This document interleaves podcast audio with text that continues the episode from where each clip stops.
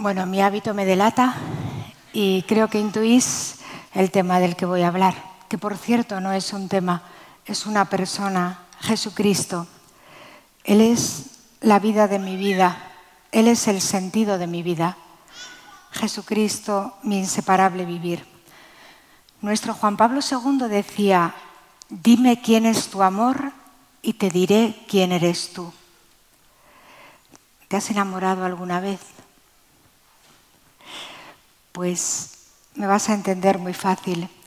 El enamoramiento no es algo que se decide, es un vuelco del corazón, sucede, acontece casi sin decidirlo. Algo así como le sucedió a los discípulos al escuchar el impacto de la voz del Maestro, sígueme. Fueron, vieron y se quedaron con él aquel día. Mi testimonio, Cristo conquistó mi corazón, me enamoró su amor humano divino. Cuando comprendí que Dios existía, no pude hacer otra cosa más que vivir para Él. Mi vocación religiosa data de la misma hora que mi fe. Este es mi testimonio expresado tan bellamente por Carlos de Foucault, que acaba de ser canonizado. Pero no se trata de convencer a nadie de la fe. Recuerdo una frase que leí en Lourdes que me hizo sonreír. Bernadette, cuando el abad de Fontenot la interrogaba con insistencia y desconfianza, ella le respondió, yo no estoy encargada de haceroslo creer, estoy encargada de decirlo. No le obligo a creerme, Solo puedo responder diciendo lo que he visto y oído. Por tanto, yo doy mi testimonio, no estoy encargada de hacer creer, pero atención, porque os quiero.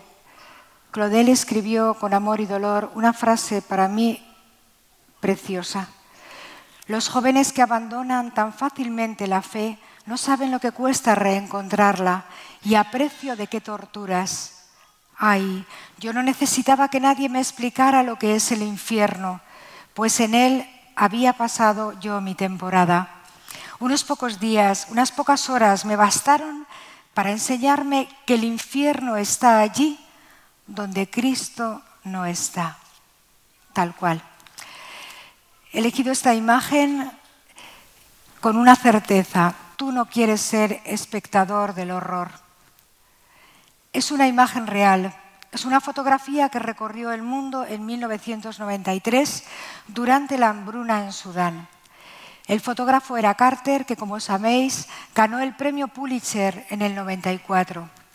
La fotografía muestra a una niña desnutrida y muriendo de hambre y a pocos metros un buitre esperando que muera para devorarla. El buitre solo espera que muera para devorarla. Carter había nacido en Sudáfrica y su manera de luchar contra el racismo fue dedicarse a la fotografía, así haciendo la mejor foto posible, la que tuviera más impacto, una foto potente le ayudaría en su carrera, pero también despertaría compasión. Todos los días iba Carter con sus tres amigos, bien temprano, con cámara en mano, en medio de conflictos y masacres, exponiéndose a peligros extraordinarios dormían poco y consumían drogas. Pasaban sus días en un estado de anestesia para poder hacer fotografías en tanto sufrimiento, resguardados también detrás del objetivo de la cámara, que puede funcionar hasta cierto punto como una coraza emocional, que te protege del miedo y del horror. La verdad no sé por qué, pero somos expertos en desarrollar técnicas que nos permitan mantenernos alejados del verdadero dolor. Se utilizan esos cristales dobles ahora que protegen para que la realidad no hiera tanto, impiden el paso del frío, de los ruidos, todo aplacado y acolchado.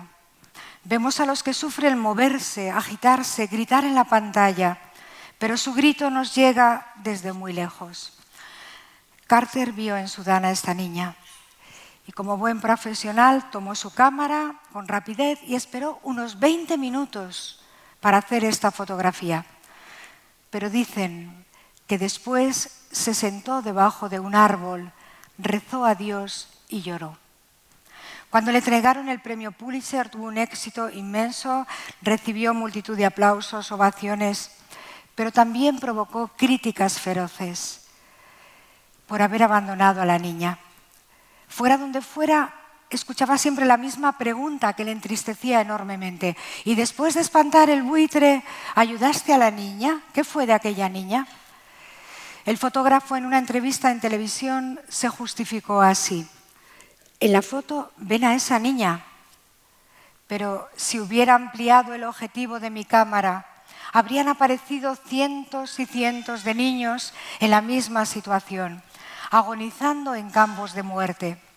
En ese momento, y viendo lo que veía, pensé que no conseguía nada ayudando tan solo a una. Por tanto, decidí no intervenir y me marché sin hacer nada.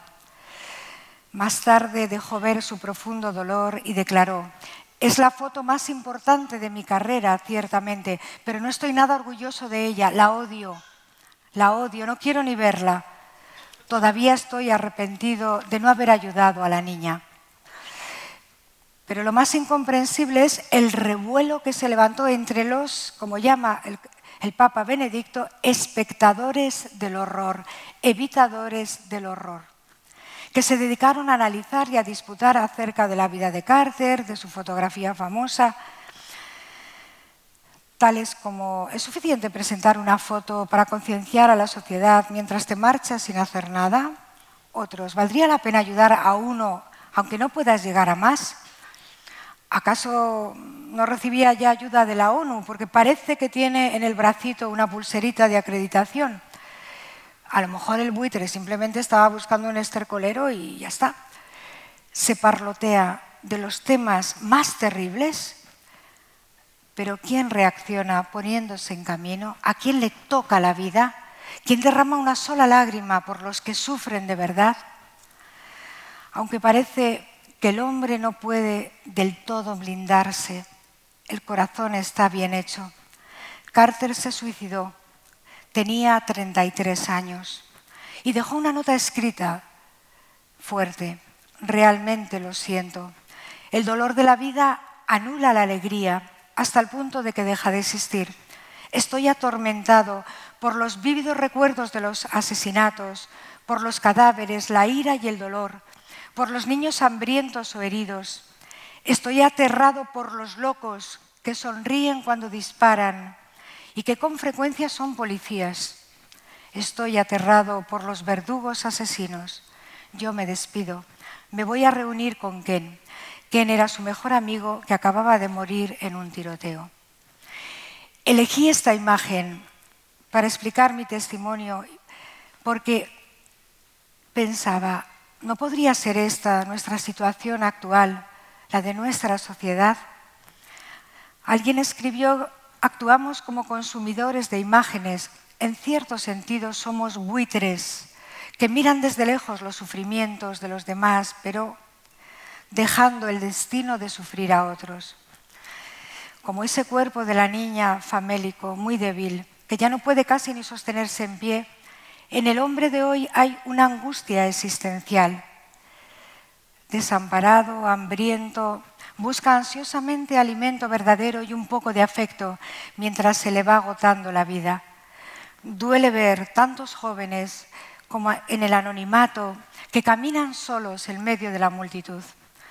El Papa Juan Pablo II dijo en una ocasión a unos jóvenes, ¿acaso no os preguntáis cómo es posible que muchos jóvenes amigos vuestros estén cansados y aburridos de la vida antes de empezar a vivirla? ¿Cómo entender que dicen estar ya de vuelta de todo, sin haber llegado todavía a ninguna parte? Muchos jóvenes de hoy han llegado a tocar fondo y los conocemos. Produce un inmenso dolor y pena encontrar jóvenes en los que parece haberse extinguido la voluntad de vivir, aletargados, como aplanados en niveles mínimos de tensión vital, sin alegría. Caminan abatidos como si el aguijón de la desilusión se hubiese clavado en ellos, con la mirada perdida como en un futuro vacío. ¿Qué enfermedad hay más sangrante que la pérdida del gusto por vivir? La desorientación que llena de pánico, En la cultura de lo efímero, del carpe diem, se vive sofocando el corazón. Lo siento, porque os quiero, os lo digo así, y lo sabéis, anestesiando los deseos y se hacen hasta irrisorios los valores éticos y morales, irrisorios. Pero con gran dificultad se puede confiar en nadie. Por otro lado, el buitre. El buitre, ¿qué es en nuestro mundo? Ante la insatisfacción por la pérdida del sentido de la vida, la pérdida, insatisfacción, el hombre es presa fácil para dejarse manipular por un mundo que le invita a no pensar, a evadirse de encontrar lo verdadero, el verdadero sentido de la vida y le ofrece soluciones provisionales que poco a poco van devorando la vida. Quien dice la vida no tiene sentido, caen en concepciones devaluadas, indignas, incluso enfermizas. Descubrir el sentido de la vida, para mí como para vosotros, es lo más urgente de las cuestiones. El mismo Sartre, los existencialistas decían, es muy incómodo que Dios no exista.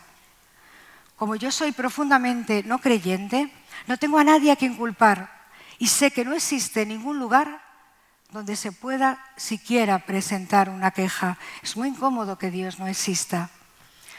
El pensamiento contemporáneo ha llegado hasta el punto de plantearse, ¿tiene sentido la vida? Juzgar si la vida vale la pena ser vivida o no viene de una insatisfacción profundísima. Al querer vivir como si Dios no existiese, no se concibe la vida como un don, ni tampoco yo mismo soy un don. El mayor sufrimiento se vincula, sin duda, con el alejamiento de Dios. El hombre se desorienta. Con la huida de las manos amorosas del Padre, te encuentras en la experiencia del pródigo, que nadie le daba nada, destaca el Evangelio de Lucas. Dios ofrece en Cristo nuestra salud, nuestra salvación.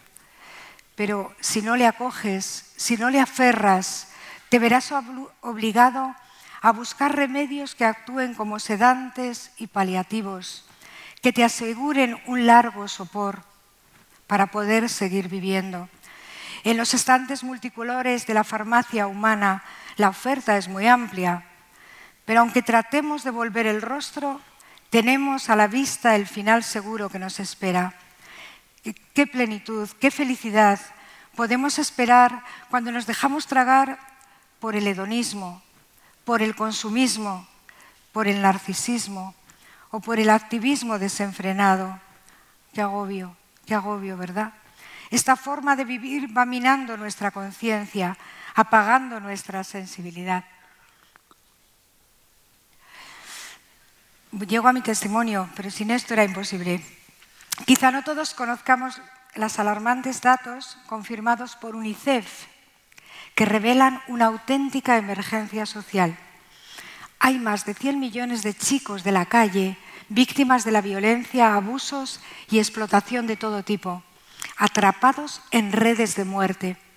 Las adicciones, el consumo de droga que golpea fuertemente las vidas, las familias y abren caminos a la delincuencia. La tremenda dependencia del sexo, la pornografía.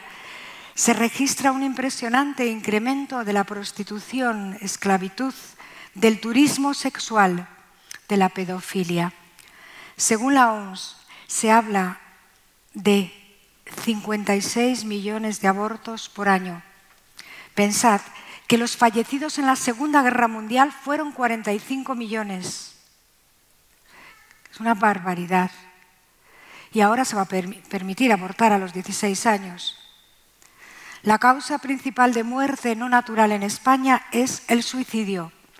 Como sabéis, el día 12 de mayo se puso en marcha en España una línea de teléfono, el 024, 24 horas, para atender al suicidio. Logran suicidarse una media de 11 personas al día en 2020. Digo logran porque me han dicho que algunos estudios indican que 200 personas lo intentan. Y en su primer día activo este teléfono recibió más de mil llamadas. las guerras, que generan millones de muertos y desgarran por dentro, abriendo heridas irreparables. La guerra que estamos viviendo, que en breve, breve tiempo ni siquiera será noticia ya, ya de momento queda para unos segundos al final. Evitadores de todo sufrimiento. Las migraciones, el hambre, el destierro. Un sinnúmero de personas en el mundo que viven y mueren en situaciones realmente dramáticas. No son cobardes todos los intentos de huir, de defenderse. Yo no podía. Cuando se nos pasan las horas haciendo zapping a toda velocidad, rodeados de mandos a distancias, nos pasamos los días mirando imágenes y decidiendo si el asesino de esto es el mayordomo o es el jardinero. ¿Qué nos importa eso? La realidad así no es vista con ojos humanos, a mí me aterraba, no es vista con ojos de persona, es vista a través de un espectador. Nos entretenemos con noticias que si te sucedieran a ti te amargarían, pero poco a poco, golpeo tras golpeo, impacto tras impacto, todo nos suena bastante normal y casi no distinguimos ni el bien ni el mal.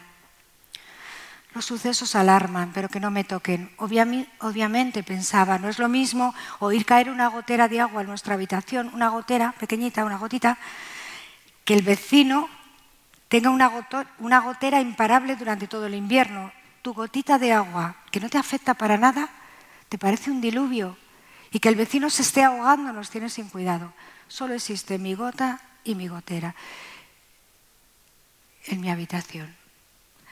Podemos quedar indiferentes ante el grito que sube desde el corazón del hombre. Yo me desgarraba. ¿Qué construyen quienes discuten frente a un televisor sobre la injusticia del mundo, lanzando quejas contra Dios y contra los demás?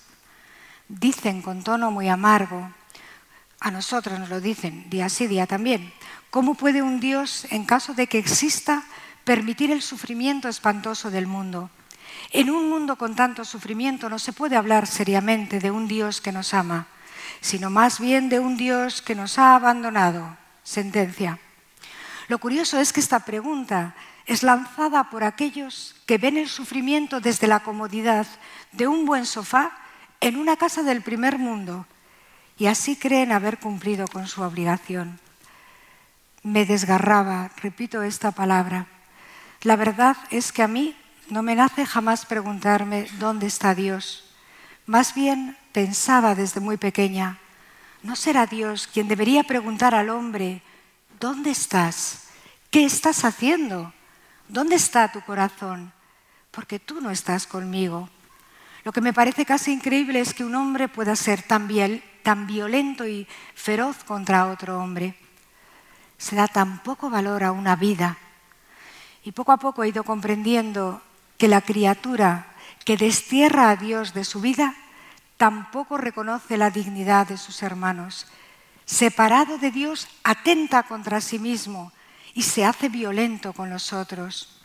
Qué misterio la libertad. En una misma realidad, el hombre es capaz de decidir morir matando o vivir dando vida recuerdo una pelea en una discoteca, para mí, plac, un momento, como delante de mí un joven llamaba a otro joven y por la espalda, al volverse, le clavó un, un cascote de cristal de Coca-Cola en el ojo. Yo me quedé petrificada y dije, yo no quiero vivir si esto es la vida. ¿Hasta dónde podemos llegar? Con estas mismas manos yo puedo abrazar, yo puedo bendecir, yo puedo animar y alentar.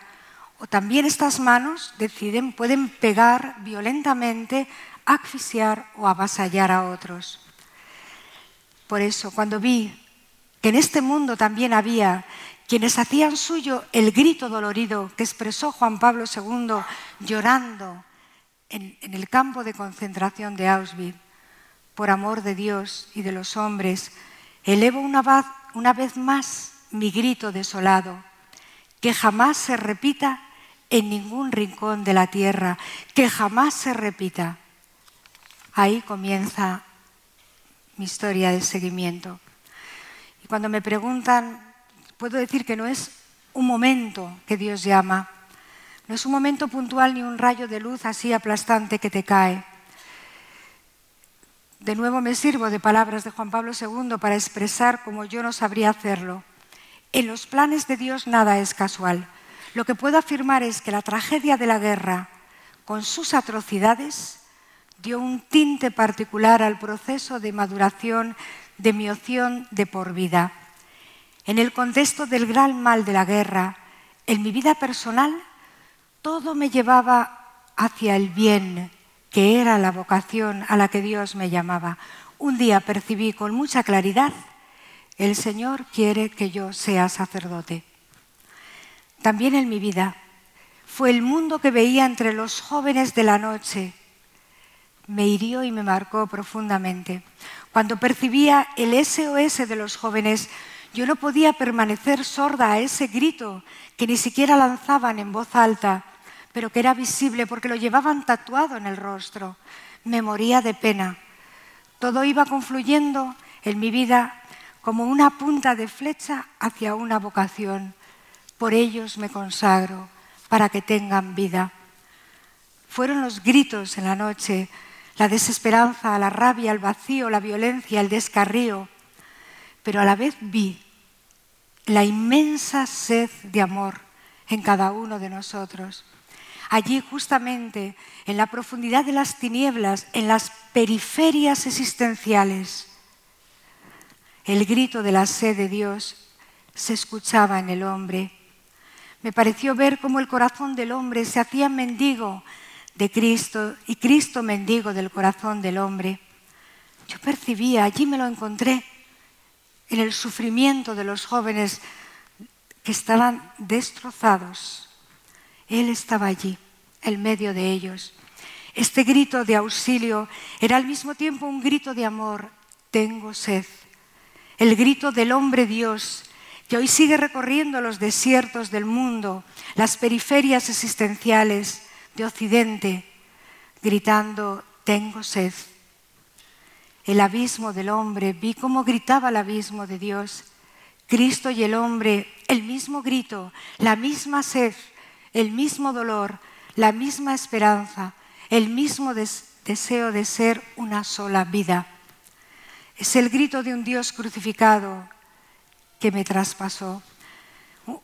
Un Dios crucificado que padeció la muerte para darnos su vida, la angustia para darnos la paz, que cargó sobre sí no solo nuestras heridas, sino a nosotros mismos para llenarnos de un amor sin límites.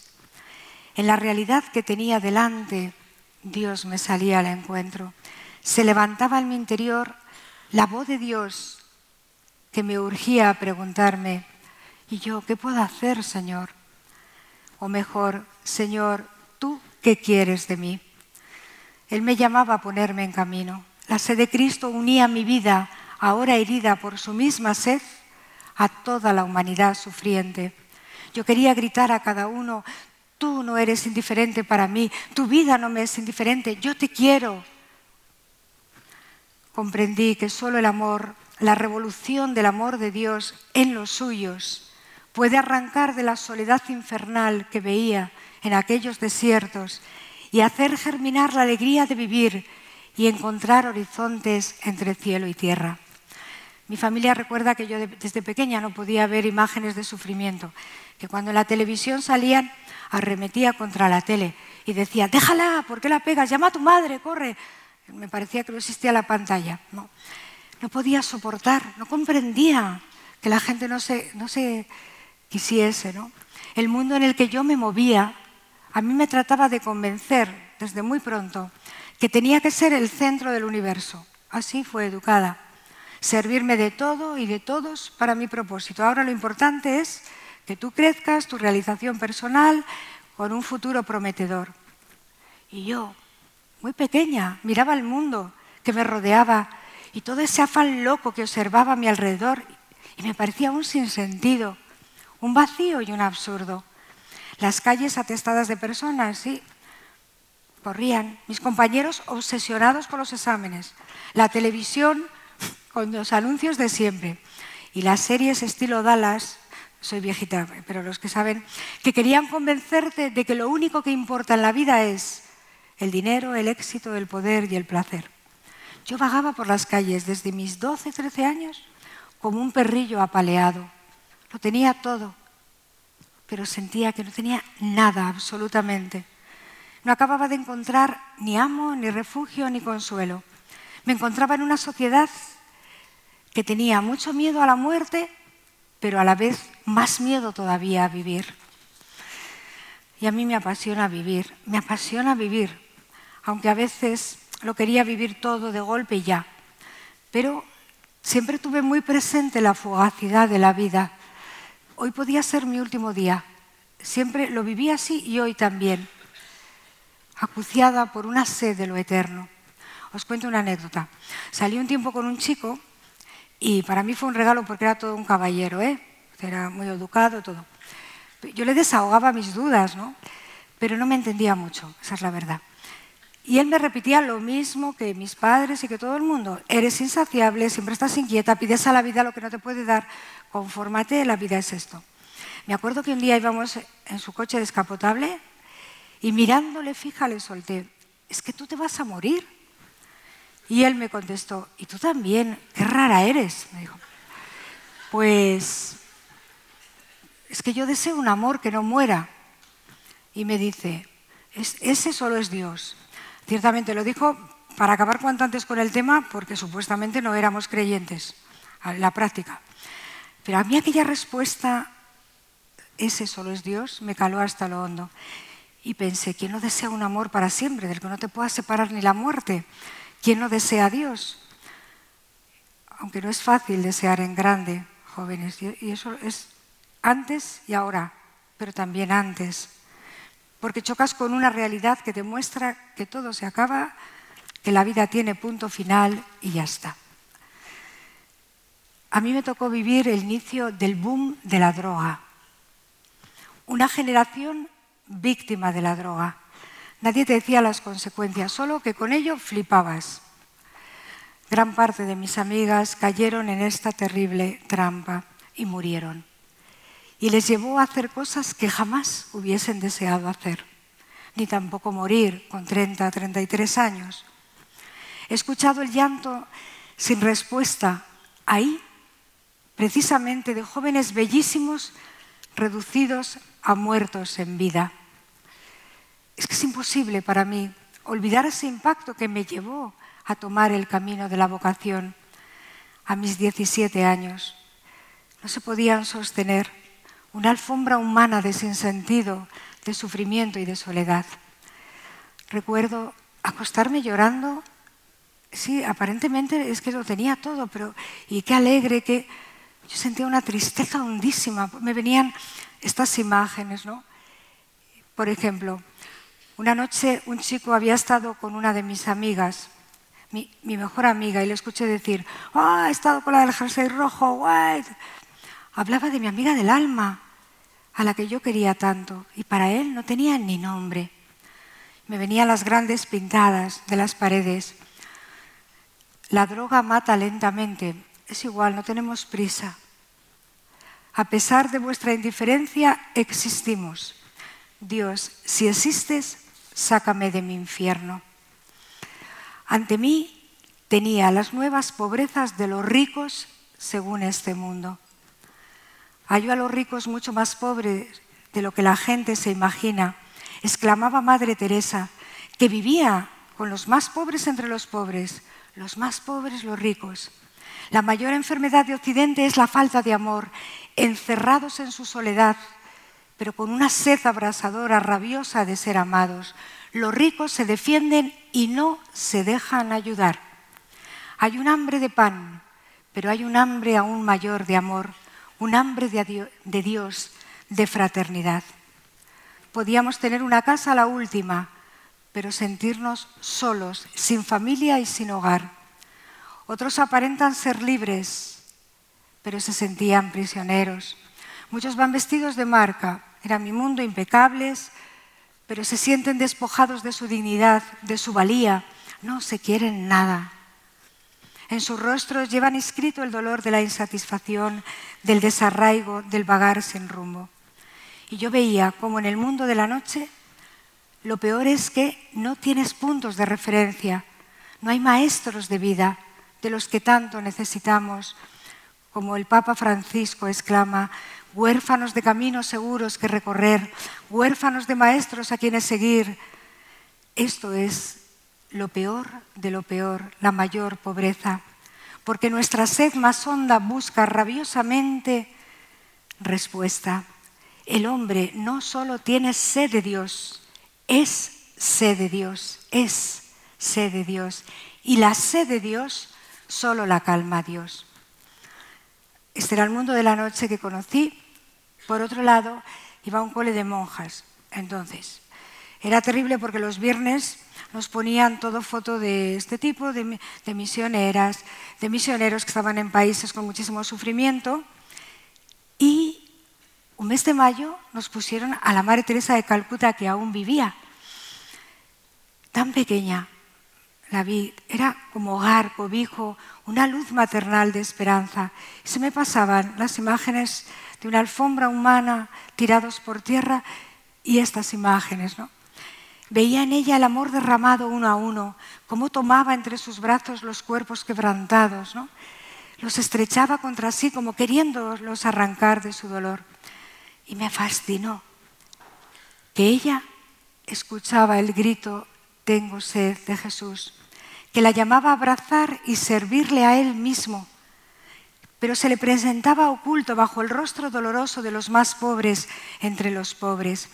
Jesús le repetía, tengo sed. Cuando yo veía vivir a la Madre Teresa y a otros cristianos, pensaba, qué belleza, qué dignidad, qué ternura, qué amor puro. Y me daba cuenta de que el sufrimiento y el amor son inseparables. Quien ama sufre aún más, desea dar la vida por la persona a la que ama. ¿Dónde existe una fecundidad verdaderamente sin dolor? Viendo a los cristianos vivir, también a mis padres, yo dije, me apunto, me apunto a esta misión de por vida. Esto es lo que busco, esto es lo que quiero desde lo más profundo del corazón, como exclamó el pobre Francisco de Asís. pero me daba cuenta que viéndolo y fascinándome me podía quedar en aplaudir a los maestros de vida. Y empezó a pasar que aquellos viernes que los llamábamos monjiles y que tratábamos de escaquearnos como podíamos, era lo más deseado para mí de la semana, más que el fin de semana.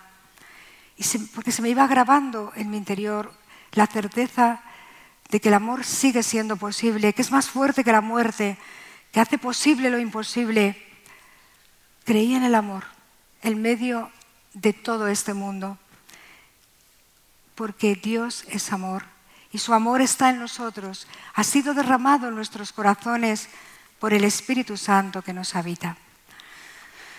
Aunque la batalla no fue fácil, porque yo, teniendo raíces cristianas, debía ver que Dios no era un límite a mi libertad. Porque parece que cuando te hablan de Dios es como uf, el aguafiestas, ¿no? Y aunque mi mayor deseo era la libertad, te mueves entre Dios y el mundo con muchísima rebeldía. Y no, por ahí no. Veía la iglesia, como hoy a muchos jóvenes, como un lugar de prohibiciones, fundamentalista, intolerante, inflexible, en definitiva, un aguafiestas. y es verdad, la Iglesia prohíbe porque es madre y te ama. ¿Comprender eso? Quien te ama te dirá atención y nos quiere libres y felices. El Maestro dijo, solo la verdad os hará libres. Y todos nosotros somos unos inquietos buscadores de la verdad. El hombre de hoy ha comenzado a sentir ira frente a la verdad. ¿Te asusta esta frase? La pronunció Benedicto XVI en Madrid. Tenemos ira a la verdad. No había nada que me agobiara más a la vez que veía a Dios como un obstáculo a mi libertad, porque, que, me hablaran del famoso relativismo, que en las clases de filosofía era como el no va más. El todo vale si te conviene, todo es relativo. Algunos decían que incluso la fe era un objeto de consumo más. Hay que ser tolerante, la religión no es ni verdadera ni falsa, sencillamente es útil. Para algunos les da tranquilidad. A quien le sea útil profesar un credo, que lo profese. ¿Quieres ser creyente? Pues sé creyente, así hablábamos. Y si no eres creyente, pues muy bien, no lo seas, y punto, tú mismo. Cuando todo vale, yo me sentía en un mundo de un egoísmo atroz y ante solo buscas tu bienestar particular. Perdonadme, he visto a jóvenes llorar, porque no me he dedicado a otra cosa más que hablar con jóvenes, diciendo, no hay nada peor que me digan, eres libre, puedes hacer con tu vida lo que quieras. No es verdad, madre, dicen muchos.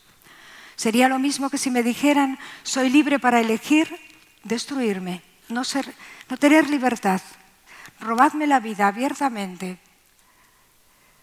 El veneno, me decía un joven, lo puede tragar un cuerpo, claro que lo puede tragar, pero ¿a qué precio?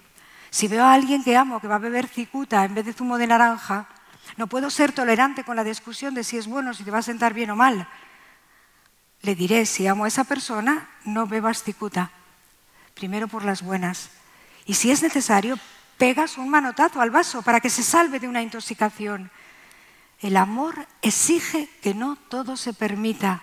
Esta es la pena que vemos como límite lo que es amor a nuestra libertad verdadera, que tenemos que aprender y madurar. Nos asusta muchísimo no saber la verdad, pero a la, vez no la queremos saber. Con las fragilidades y los errores desde luego, mi experiencia es que la Iglesia ha sido súper comprensible, pero con la mentira jamás. Mm, no te enfades si alguien en un momento te da una buena sacudida, más tarde lo agradecerás. Recuerdo el día que cumplí 15 años, la niña bonita, ¿verdad? Mi hermano Raúl, que entonces era seminarista, mi hermano mayor, entró en mi habitación y me pilló mirándome al espejo arreglándome. Se me quedó mirando y me dijo, toma mi regalo. Era un cuadro de unas mariposas con un mensaje. Me decían, no seas mariposa bonita de alas, sin echar raíces en ninguna parte. Sentencia del seminarista. Como era de mi hermano mayor, lo tomé como un tesoro, pero fue una pedrada a mi vanidad, vamos, descaradamente, ¿no? Y prosiguió, ¿tú dónde quieres dejar escrito el libro de tu vida? en los grandes de este mundo que son aplaudidos y les hacen una estatua, o en el libro de la vida, en el libro de los vivos. Como comprenderéis, en esta etapa, estaba bastante insoportable, mis padres me dejaron por imposible, pero yo veía sus manos juntas, no me dijeron más, no me prohibían nada, y sus oraciones, estoy segura, me ganaron nuevamente para Cristo. Un hecho decisivo, y cómo nació mi nombre en la vida consagrada, Verónica. Antes me llamaba María José. un hecho marcó indeleblemente mi retorno a la iglesia. Me fui de casa en un golpe de rebaldía, aterricé en Burdeos. Buscábamos un alojamiento para dormir, pero tenía que ser muy baratito, no teníamos dinero. A medianoche, una joven con la cara llena de sangre, pedía auxilio, la habían pegado. Nadie me quiere, sollozaba. Mi vida es un infierno, no tengo a nadie. Le pregunté de dónde venía y me dijo, porque llamó a mi habitación y me dijo, yo trabajo aquí. ¿Y tú? Y yo, es que no sabes dónde estás, me dijo. Ese, no sabes dónde estás. Era como una voz de verdad dentro. ¿Dónde estás? Aunque la joven en realidad me lo preguntaba porque no sabíamos que otra zona del hotel era un burdel. Tenía muchísima prisa por irse para no comprometerme a mí ni ponerme en peligro. Pero salía corriendo y le dije, espera, espera, ¿cómo te llamas? Veronique. Aquella voz se grabó en mis entrañas y dije yo, este es mi nombre, digo, ¿qué, qué tontería estás diciendo? Tú no te llamas Veronique, te llamas María José, con todas las letras. Y me vino a la, a la memoria el Ece Homo. No puedo malgastar mi vida, me dije, quiero ponerme en camino, quiero ser Verónica en el calvario de este mundo. Ya está. En aquella muchacha vi el rostro de Jesús sufriente y en él el dolor de la humanidad que deseé hacer mío. La sed de amor me devolvía a la fuente, pero no podía olvidarme de mis amigos que estaban muriendo de sed y me urgía volver al desierto de la noche, no salir y escapar, para decirles que había encontrado la fuente de la vida pero ¿cómo convencerles de que la fuente los esperaba también a ellos? De vuelta pensé en el dolor de Cristo. Lo verdaderamente dramático y doloroso para ti, Señor, es que el sediento, teniendo delante la fuente, se niegue a beber y muera de sed. Me fui a la universidad, me acabo el tiempo, tres minutos. A la universidad, es que tengo tantas cosas que contaros, llevo tanto tiempo esperando veros.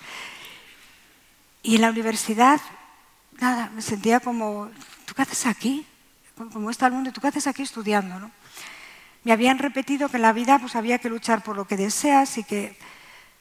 Pero yo no, no podía dedicar a sacar un currículum en un futuro que al final digo, es para lo que sirves, pero no quién eres. ¿no?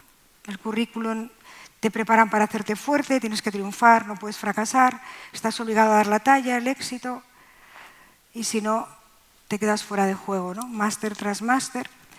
Pero yo había conocido la iglesia ya en un grupo pequeño de cristianos y yo me había sentido amada tal y como estaba. No se me pidieron ningún currículum, ni era yo.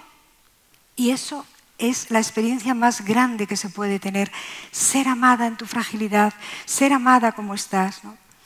Solo duré tres meses en la universidad y se me hicieron largos. ¿eh? En enero desaparecí. Bueno, eso fue. Pero ¿dónde está? ¿Esta no vuelve? Decían la gente, no dije nada a nadie. Parece que no, dicen que se ha ido a un monasterio y de clausura. ¿Pero qué me estás contando? Será una broma. A esta mujer se le debe, se le haber ido la olla, que esa frase ya era de antes. ¿eh? No, no se, no se me fue la olla, se me fue el corazón. Y en lo más hondo de mí la voz de la verdad me, me guiaba. ¿De qué te sirve ganar el mundo entero si pierdes tu vida y la de otros? Bueno, cuando entré al monasterio con mis 18 años, tantos me decían, te entierras en vida. Muchos me sepultaron.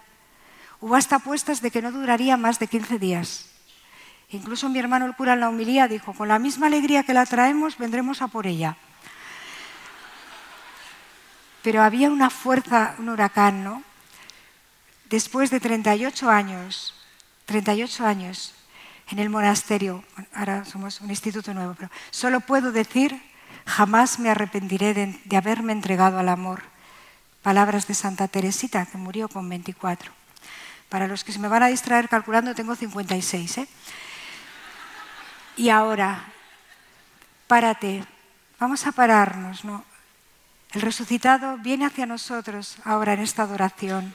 No busquéis al vivo entre los muertos, ha resucitado. Hay un gran peligro. Creo en esto, pero no arriesgar. La fe como el amor te pone ante una elección libre. Requiere una apuesta a fondo perdido, un acoger y estrechar el don.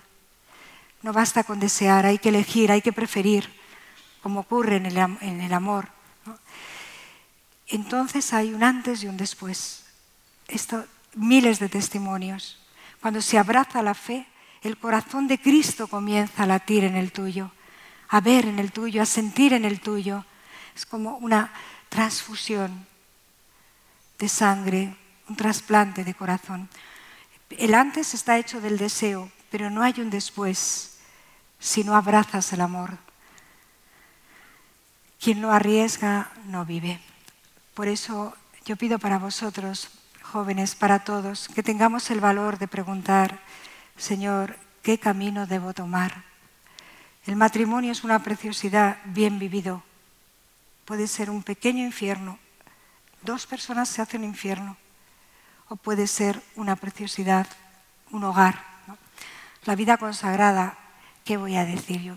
Soy feliz, muy feliz de verdad. Es no, no una vida fácil, pero me volvería a apuntar mil veces. Tengamos el valor de preguntarnos cuál es la salida verdadera a este corazón mío tan sediento e inquieto. Pregúntale, escucha y avanza. Solo puedo decir Jesucristo es el camino, la verdad y la vida. Bueno, acabo. ¿Cómo se dice Cristo vence en catalán?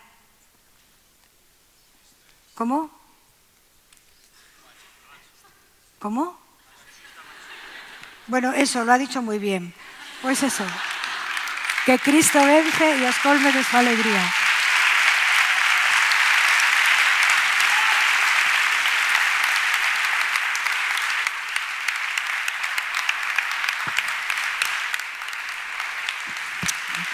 Paz por nosotras.